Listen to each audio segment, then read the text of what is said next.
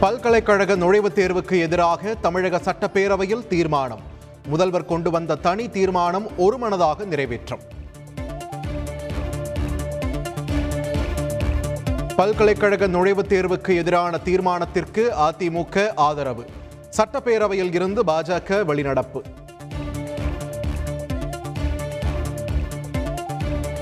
தமிழகத்தில் புதிதாக பத்து புதிய அரசு மற்றும் கலை மற்றும் அறிவியல் கல்லூரிகள் தொடங்கப்பட உள்ளது. சட்டப்பேரவையில் அமைச்சர் பொன்முடி தகவல்.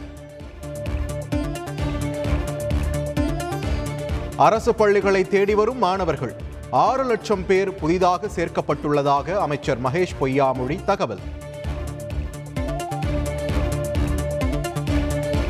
தமிழகத்தில் காற்றாலை மின் உற்பத்தியில் தொய்வு. சூரிய மின் உற்பத்திக்கு கூடுதல் முக்கியத்துவம் தர வேண்டும் என தமிழக ஆளுநர் ஆர் என் ரவி கருத்து. வன உயிரின பாதுகாப்புக்கான மாநில குழு திருத்தி அமைப்பு. அரசாணை வெளியிட்டது தமிழக அரசு. அதிமுக பொதுச் செயலாளர் பதவியிலிருந்து நீக்கிய பொதுக்குழு தீர்மானங்களை எதிர்த்த சசிகலாவின் வழக்கு நிராகரிப்பு. சசிகலாவை நீக்கியது செல்லும் என ஓபிஎஸ் இபிஎஸ் தாக்கல் செய்த மனுவில் நீதிமன்றம் தீர்ப்பு. அதிமுக பொதுச் செயலாளர் குறித்த வழக்கில் மேல்முறையீடு. நாமக்கல் மாவட்டத்தில் செய்தியாளர்களை சந்தித்த சசிகலா தகவல்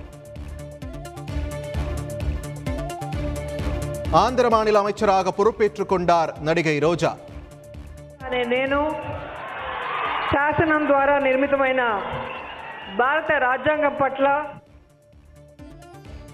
ஆந்திர மாநிலத்தில் இருபத்தைந்து பேர் அமைச்சர்களாக இன்று பொறுப்பேற்பு அமைச்சர் ரோஜாவுக்கு சுற்றுலா மற்றும் கலாச்சாரத்துறை ஒதுக்கீடு. ஐந்து துணை முதலமைச்சர் உட்பட இருபத்தி நான்கு அமைச்சர்களுக்கும் இலாகா ஒதுக்கினார் ஜெகன்மோகன். ஹெரோயின் மற்றும் ஆயுத கடத்தல் வழக்கில் கைதானவர்களின் மூன்றரை கோடி ரூபாய் சொத்துகள் முடக்கம். அமலாக்கத்துறை நடவடிக்கை.